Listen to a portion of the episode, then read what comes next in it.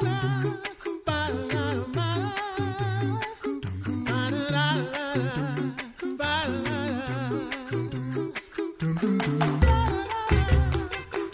listening to the Coffee Hour. I'm Andy Bates. I'm Sarah Gulseth. It is Mental Health Monday, and we're going to chat with Heidi in just a moment. Thanks to Concordia University Wisconsin for supporting the Coffee Hour. Find out more about Concordia University Wisconsin at cuw.edu. Live uncommon. It is Mental Health Awareness Month. Did you know that? May is Mental Health Awareness Month. I did know that. You did because we were preparing for this. we did a whole series on the Ladies Lounge. Oh, cool. I think it was last year or the year before. I can't remember because pandemic. But we did a whole series of mental health stuff. well, it is Mental Health Awareness Month, and it is Mental Health Monday with Deaconess Heidi Goehmann. Good morning, Heidi. Morning. Thanks for joining us for Mental Health Monday and looking forward to talking more about emotions. Today, we're going to dig into transitions. You have some great resources on your website, HeidiGoehmann.com. We'll provide the link in the program notes as well. Uh, Talking about transitions, particularly going to college being one of those transitions, because we talked about teens and tweens last time and some of the emotions they might feel. What about when we move into that stage where it's time to make another transition, not just changing classes, but actually maybe even leaving home to go to mm. college and what kind of things might be associated with that. So it, it, it certainly can be a big transition, both for students and for parents. And I know you've experienced this. Those transitions can involve can involve many emotions simultaneously. We call that emotional soup. we may have a sticker or may not have a sticker to represent that. Yes. So what what emotions might a student experience when preparing for this transition of going to college? Mm-hmm. You know, I have such a passion for talking about life transitions because I think they're one of the great stress inducers that don't necessarily have to be negative stress. They can involve a lot of positive stress in our life or what we call eustress, right? They bring good things and good awareness and good growth.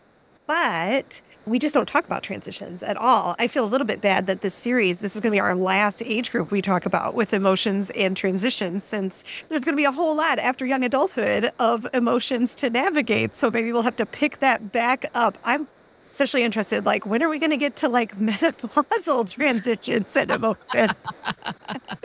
when are we going to get to retirement? Right. You know, all these different things, marriage and transition emotions. But uh, I will, I'll settle in just so you know, maybe we'll get to that, dear listener, at some point. But I think that there's two different things happening. One is young adulthood is a transition in itself, whether you go to college or not. College isn't for everyone, but there is a entrance into expectations of adulthood in our culture.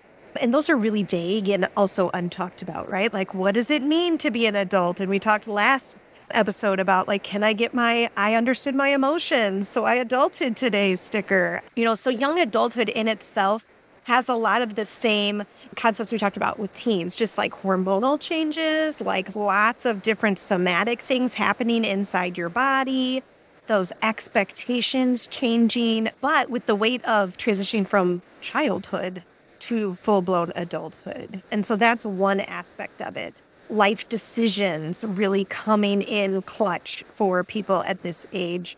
Then there's that actual transition that college students experience that includes moving into a different social situation, often a dormitory environment or roommate situation at least, or living on their own.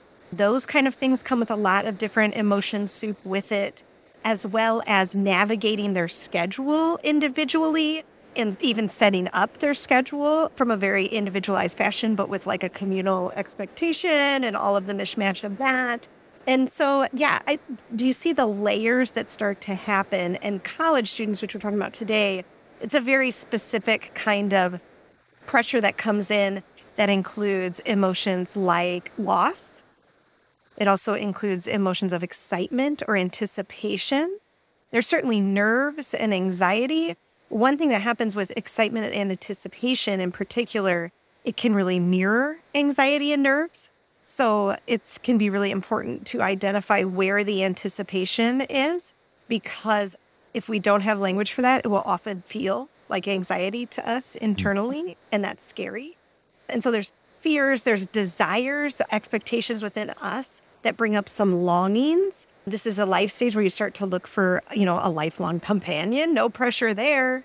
And so there's that sense of longing. And I recently read this really exceptional book that's secular, but it was talking about different types of love in our life and engaging in all those different types of love, like familial. You know, we think of the C.S. Lewis four loves idea and the phileo love or friendship love, but that companion or romantic love, erotic love, pressures for people's expectations of how we engage socially and social norms. There's just a lot of emotions that I think that if you picked up the emotion wheel and you handed it to a young adult, you would often they could probably circle most things on that emotion wheel in any given day just because of the height and breadth of the change and our societal expectations with that change as well.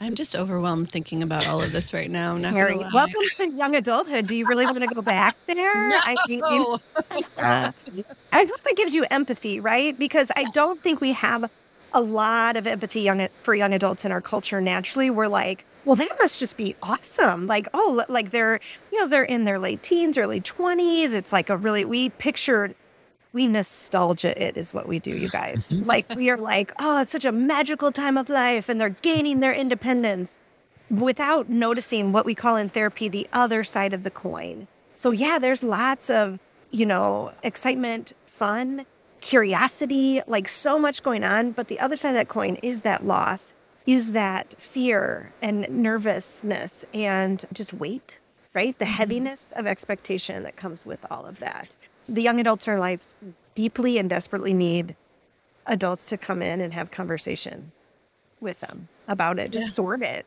like just sort it out with them.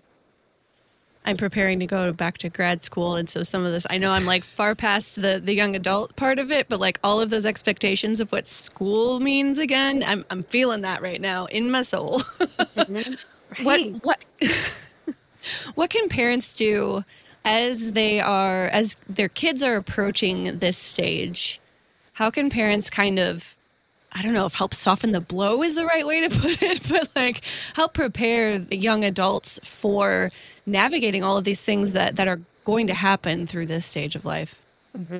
Last episode, we talked a lot about that concept of self differentiation. So, knowing your own emotions is going to go really far with anyone in your mm-hmm. life so that you can help discern theirs it's not your job to discern other people's emotions, but it, it is our job not to project our emotion onto other people. Mm. And that's happening a lot. That's just part of intimacy. And so, you know, that concept of co regulating, like, means that I pick up your emotions and you pick up mine, but we also help each other process them. So when I can, as the adult in your life, help, or the seasoned adult in your life, if you will, help self differentiate my emotions, my expectations for your life. And I'm much less likely to put them on you then, to project them on you. And I allow you the space that you need to, you know, walk through your own expectations. That self differentiation also helps us pull back to that place of curiosity and ask the questions that need to be asked much more naturally of like, well, what do you think about this? Is this a good fit for you? Well, I mean, is that the kind of friend you want to hang around? Or, you know, would you like to live on your own? Or would you like to have this, like, you know, sweet situation with six roommates? Like, what the curiosity comes when we aren't feeling the pressure inside of us. That's a curiosity is a C of self. It's a very natural core piece of who we are as human beings when we're really like living authentically. And we can then you know, invite the conversations that need to happen. So I would say that's really the main thing that self differentiation again and again and again. Right. Um, mm-hmm. and I think recognize that one thing I've noticed in my own life with my own kids, much less in my therapy practice, is noticing the expectations of other family members or the culture on my kids and calling those out for them. Because I don't know that often they have the language or they they have that level of self-differentiation because they're just learning it, right? And so I can say, "Oh, it sound isn't that wild that like grandma really thinks this is a good idea? I wonder what you think about that." you know, to help them see the projection is something I can offer them. And it's, I mean, that usually is a balm I've noticed to my kids, like that they, they didn't know where to put that. but me calling it odd or awkward, or at least, you know, a possible source of pressure is very freeing. Speaking of freeing, let's talk about boundaries. is there is there freedom and boundaries? No. Mm-hmm. How well, well how can boundaries be valuable for that student who is going off to college? What value is there in in establishing boundaries or even understanding what mm-hmm. role boundaries might have in this new stage in life? Yeah, I feel terrible for young adults because this is so important in that stage of establishing their boundaries and is even with your parents be able to establish boundaries you want so that you can go live your adult life. Like that's part of young adulthood. But in our culture we have like zero help at doing that. And we are generally not good at setting boundaries anyway as human beings. I think that's part of the fall to sin. Like original sin equals poor boundaries evidently and so i mean like by definition right and so that's just not something we excel at. And so we don't naturally just teach it in the day to day very well. And it's an absolute need, particularly in that life stage, because you're trying to kind of claim your own life. And it's a two way street. And so, Dave and I, actually, my husband and I, in our podcast, Life in Relationships, we have an episode that talks to each side of this. Like, how do parents, like, what, what kinds of things can you take your hands off? and where do you step back in to help your young adult? And also, young adults, how do you express what you need to express to the people in your life, as well as back off or or step outside of expectation of your parents and finances and different things like that in order to claim your young adult life. And so I would say the boundaries are going to be quite individualized. Like you will have to decide those for yourself based on your values the kind of situation and context you're living in. You know, are you living at home? Those boundaries are going to look a whole lot different than if you're living in your own space. Are you expecting financial help from these parties? That's going to look a whole lot different than if you're handling it yourself, right? So they're going to be very specific to your context. You can likely find other people. Bob Goff calls it your Bob plus 10. Like people who have just recently gone through this in a similar context, those people are really helpful because they understand the, the cultural and societal context of the present moment instead of me who's like well 22 years ago i went to concordia river forest and let me tell you they should still call it river forest right like that's only so helpful to a young adult and so i want to kind of help find a person who's a good transition point that's got maybe five to ten years on this experience not that my seasoned experience isn't helpful, but somebody kind of near it understands the context a lot more. And then the boundaries are also going to be communal. So, what have been boundaries that are important to your family in the past, or ones they have failed at in the past that you want to see as part of your life? What are some of the boundaries that we set up as like Lutheran Christians in this world? And how do you do that in your new space? versus what that looked like when you maybe had church and youth group and a different kind of vibe going on in your life. And so, again, looking at the individuality of the boundaries you need for your context, as well as the boundaries you need communally for the people that you're involved in in your life and your culture. You know, what, what does American college studentness look like? And how does that look different than going into the workforce? You know, understanding those different aspects of it, I think will help alleviate some of the emotional overload of it because we get to move some of this into here. And while most of the time I don't want to have people cognitizing or pulling too much up here, I want them to feel their emotions. Sorry, you can't. Andy and Sarah can see me on the screen. I'm like pointing to my brain, everyone, my heart to my brain. I do want you to feel the emotion, but also be able to think through it. And so some pieces of that can be given to our reason mind, if you will, and be able to be sorted more than others. So we're feeling our feelings and we're also thinking the thoughts. Feeling feelings, thinking thoughts. Mm. We're going to continue the conversation about the transition to college or young adult life in just a moment here on Mental Health Monday on the Coffee Hour. I'm Andy Bates. I'm Sarah Gulseth.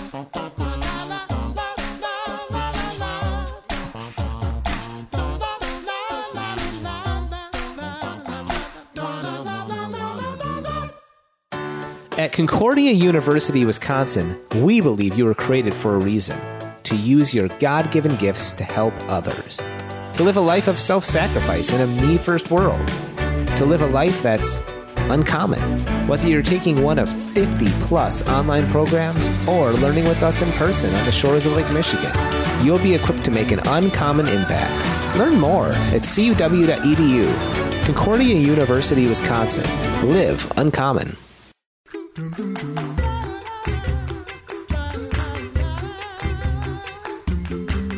Welcome back to the Coffee Hour. I'm Andy Bates. I'm Sarah Gulseth. We're thinking all the thinkings and feeling all the feelings. It is Mental Health Monday with Deaconess Heidi Goehmann. We are talking about transitions, emotions one might experience in the transition of going to college or the transition to young adult life. What does that look like? Now we've talked about boundaries and the, the value they may have in this this new chapter in life, this new context of college life. It, it, you've written a great article that's on HeidiGoehmann.com that really provided some insights and and some of the things that you pointed on or that you shared on there. I wanted to point out today: physical health. You've mentioned this before. Physical health is mental health. There's a, a, a direct connection here.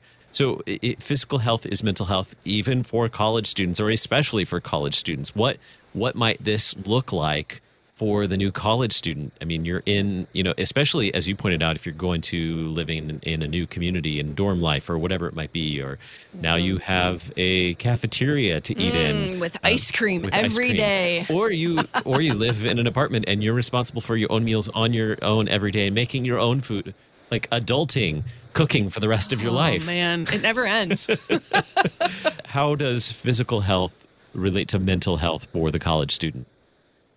Well, sleeping and eating are two basic components for our mental health that cannot be taken for granted. Like, we really do need a good amount of sleep or at least a healthy sleeping pattern. So hmm. that's the that's the message I'm always trying to sell to people is like your sleep cycle might be different than someone else's. Now, I do not buy it when people are like, "Well, I only need 3 hours or 5 hours of sleep and I'm good to go." Okay, so you might need less than the average human being, but scientifically speaking, that's just not true for your system.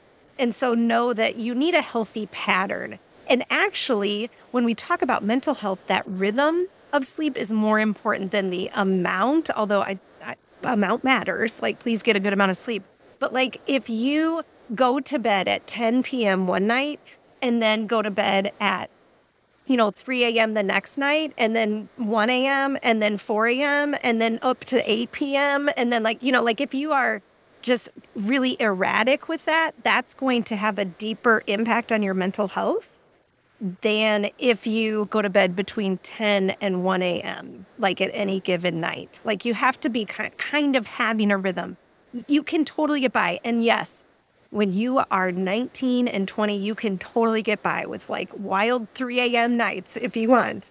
However, know that on average, it will be challenging for your system to maintain emotional regulation if you do not have a somewhat normal sleeping pattern. And so that's one thing I'm trying to teach even our youngest clients and my teens and then into young adulthood is just find a pattern that works for you.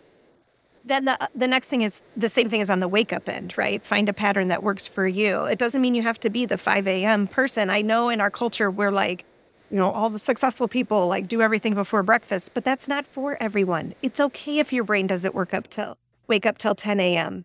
Try to arrange your classes as such because like you can do that now, young adult.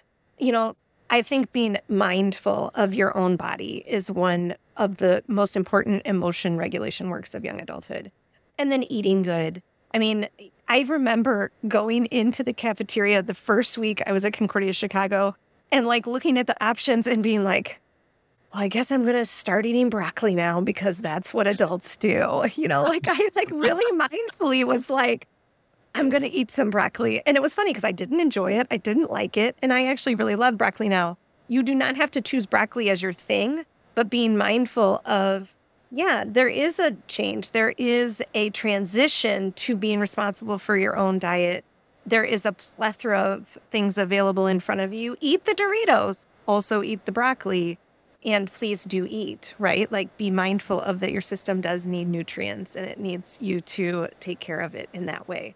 So those are not small things, not small things. I would say 75% of mental health is like sleep, diet, exercise, those kind of things. Relationships are another massive component of that. And it's a big transition to go to somewhere new, especially for college students, right? And try to find the relationships that work for you my best piece of emotion regulation advice for that is know that there's nothing wrong with you. It takes time. Mm-hmm. Relationships take time. It's not you, it's just reality. And so easing into it, low expectation, low expectation is the name of the transition emotion regulation game.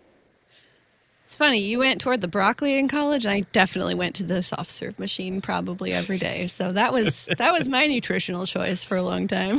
Isn't There's some protein there. There's protein. It's still calorie. well, college students also often start, well, I guess teenagers and college students start drinking coffee a lot of the times, right? Mm-hmm. Like this is the yep. stage of life often in our culture where we start taking in coffee. Now, this was, I'm thinking maybe back before Monster energy drinks and, um, you know, Red Bull and all of that were a thing.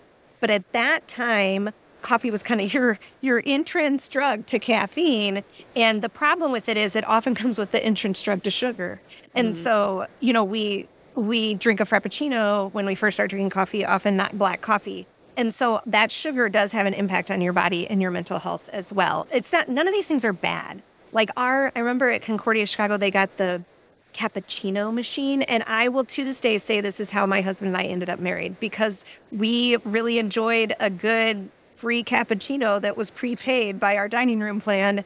And so we were always the last ones sitting around the table drinking our coffees. And so we would just talk. And so there are there's like a lot of benefits to these things, but just know that yeah, your everything in moderation, if you mm-hmm. will, goes a long way for emotion regulation. I feel like this is good advice for us that are have already been adulting for several years too. Eat, sleep, and exercise. It's good stuff. And also spiritual life and faith, super important still in college. How how do how do these people going young people going through transition navigate having this freedom to choose to go to church or not go to church. Yeah. Remember just a little bit ago before the break, we talked about the two sides of the responsibilities in like parenting and then mm-hmm. also like young adulting and then talking to your parents. This same thing goes here. The adults in young adults' lives, the like seasoned adults in young adults' lives, like they do have a responsibility here. Please do not like catch and release. Do not bring people into your life and then be like, well, good luck with that faith life. You know, that is not a helpful way to keep people connected to Christ. Like there that it's not even Christ style. Right? Like God runs after us. May we also run after the young adults in our lives and help them navigate this season of making their faith their own in a very different way. So I would say directly to the adults in young adults' lives that they need you. They just really do need you. That said, that means we have to change our rhetoric a little bit because they will be sorting and wrestling. This is developmentally appropriate faith work. And you can look at a lot of the faith development research and resources that we even have in, in Lutheranism through like the Concordia Center for the Family and some of the research that came out from some of our CUC professors and things like that, that faith development includes seasons of sorting. It includes seasons of wrestling with what it means to be Christian, what it means to be Lutheran, what God is, who God is, and what aspects of that do I connect to? Do I believe in? Where do I hold fast? And what things are adiaphora or extras? Those are all important questions for young adulthood. Do you hear emotion in those questions? Like that is an emotional experience to sort through your faith. And so the more comfort, security that the adults in our lives can offer us as we walk through that without judgment, without, you know, crabbing at them for quote unquote doubting or walking away, like just giving a sense of grace in that sorting that will help people stay connected. Now, young adults, that means you need to go seek out some people. Like, seek out your people to sort with. Like, do not do this on your own. God has given you an entire church, capital C church on earth, to do this with. And I think finding our people really matters. So, that getting locally connected to some kind of worship a college campus group is really important, some kind of campus ministry. There's a, that map that we have for LCMSUs at state schools and even some of our smaller schools and community colleges. We also have, you know, different churches who are randomly reaching out and trying to meet the college students and their neighbors. But young adults, I think, I, I know I said low expectations, but I do think we can have a little expectation for ourselves in being able to connect with the things we need to connect with instead of leaving that up to other people all the time. So it's a both and, right? People reaching in and us reaching out. One of the points you made in your article, I think, is really valuable in, in finding a congregation, being connected with a congregation, is don't just go just for the message, but become a part of that congregation so that you're connected, that you're a part of the body of Christ, not just going for you know to get a little something but going to be a part of the body of christ. There's there's value in being part of this community the body of christ and being connected for the very the reason that you were just pointing out those relationships there are very valuable at this this particular stage of life so yeah and since relationships are such a huge piece of our mental health when we feel that sense of connection, and like you're talking about, Andy, a deeper connection instead of just that surface, oh, I got inspired for 30 minutes and I walked away.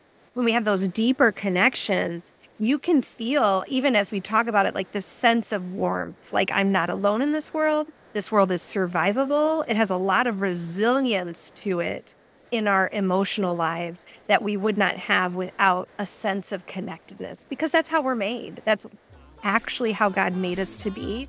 And when Adam and Eve were created in the garden, it wasn't just for each other, it was to create a community of people that would walk through life together. Transitions, going to college. I wish we had more time to talk about what parents, a little bit more about what parents might experience. You shared some great insights already on that. You can find Heidi's uh, Heidi's article at heidigoehmann.com and we will continue our one last episode of Mental Health Monday with Heidi next week. You've been listening to The Coffee Hour. I'm Andy Bates. I'm Sarah Gulseth. The Coffee Hour with Andy and Sarah is a production of KFUO. To support The Coffee Hour and KFUO Radio, visit KFUO.org. You can also text KFUO to 41444 or send an email to gifts at KFUO.org. And you can call us at 800 844 0524. KFUO. Christ for you anytime, anywhere.